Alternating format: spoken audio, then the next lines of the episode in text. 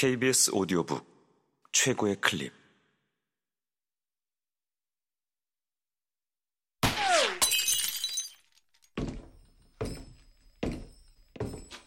KBS 오디오북. 돌아온 셜록 홈즈. 두 번째. 여섯 개의 나폴레옹 석고상. 코난 도일 지음 성우 장민혁, 이정민, 유선일, 최현식, 송기원, 이영기, 윤세하 일금 런던 경찰국의 레스트레이드 씨는 걸핏하면 저녁에 우리를 찾아왔는데 셜록 홈즈는 언제나 반가이 맞이했다.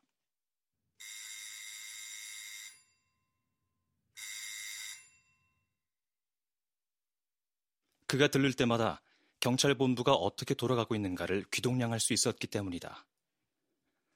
레스트레이드가 뉴스를 날라다 준 대가로 홈즈는 경위가 맡은 사건 이야기를 꼼꼼히 들어주고 적극적으로 개입하지는 않더라도 이따금 자신의 방대한 지식과 경험을 바탕으로 힌트를 주거나 제안을 하곤 했다.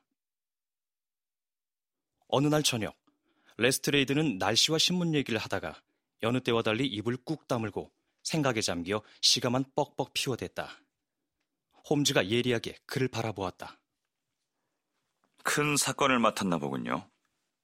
그가 물었다. 아, 아 아 닙니다, 홈즈 씨. 별로 특별한 것도 아니에요.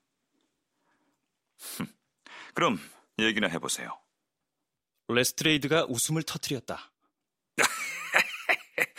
음, 홈즈 씨한테는 내 속내를 숨겨봐야 소용이 없다니까요. 하지만 워낙 터무니없는 일이라서 말씀드리길 주저한 겁니다. 별일 아니긴 해도 한편으로 진기한 일인 것만은 분명해요. 홈즈 씨가 평범하지 않은 사건을 좋아한다는 거 잘 압니다. 하지만 내가 보기에 이건 우리보다 왓슨 박사에게 더 걸맞은 사건입니다. 병인가요? 내가 물었다. 아무래도 정신병 같습니다. 미쳐도 아주 이상하게 미쳤어요. 나폴레옹 일세를 어찌나 미워하는지 석고상이 눈에 띄기만 하면 죄다 박살을 내지 않고는 성이 차지 않는 사람이 이 시대에 살고 있을 줄은 설마 몰랐을 겁니다. 홈즈가 의자에 등을 기댔다.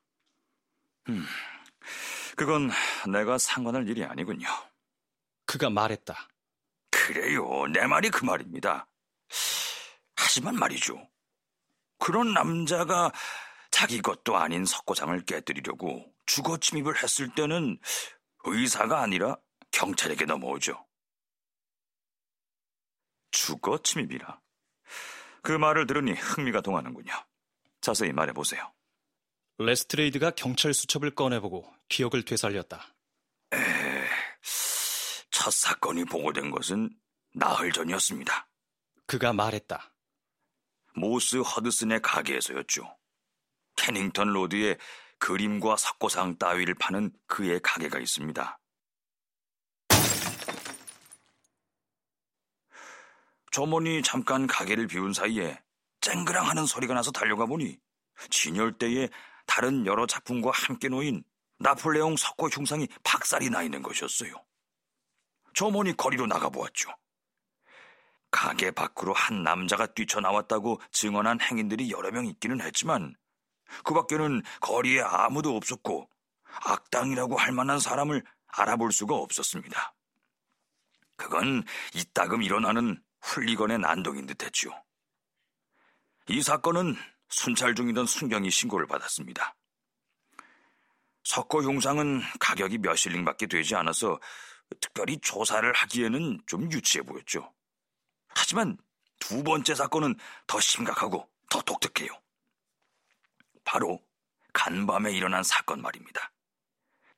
캐닝턴 로드에 어, 그러니까 모스 허드슨의 가게에서 2, 300m 안짝에 바니콧 박사라는 아주 유명한 의사가 삽니다.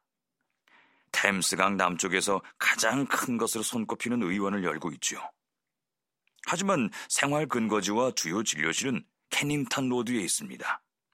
한 3km 떨어진 로어 브릭스턴 로드에 외과와 진료실 분점을 두고 있죠. 바니코 박사는 열렬한 나폴레옹 찬미자입니다. 집에는 그 프랑스 황제에 관한 책과 그림, 유물로 가득하죠. 얼마 전에 그는 모스 허드슨 가게에서 유명한 나폴레옹 석고 흉상 복제품 두 개를 샀습니다. 프랑스 조각가 디바인이 주형을 만든 거죠. 그 중 하나는 캐닝턴 로드에 있는 그의 집 홀에 놓아두었고, 다른 하나는 로어 브릭스턴의 외과의원 벽난로 위에 놓아두었습니다.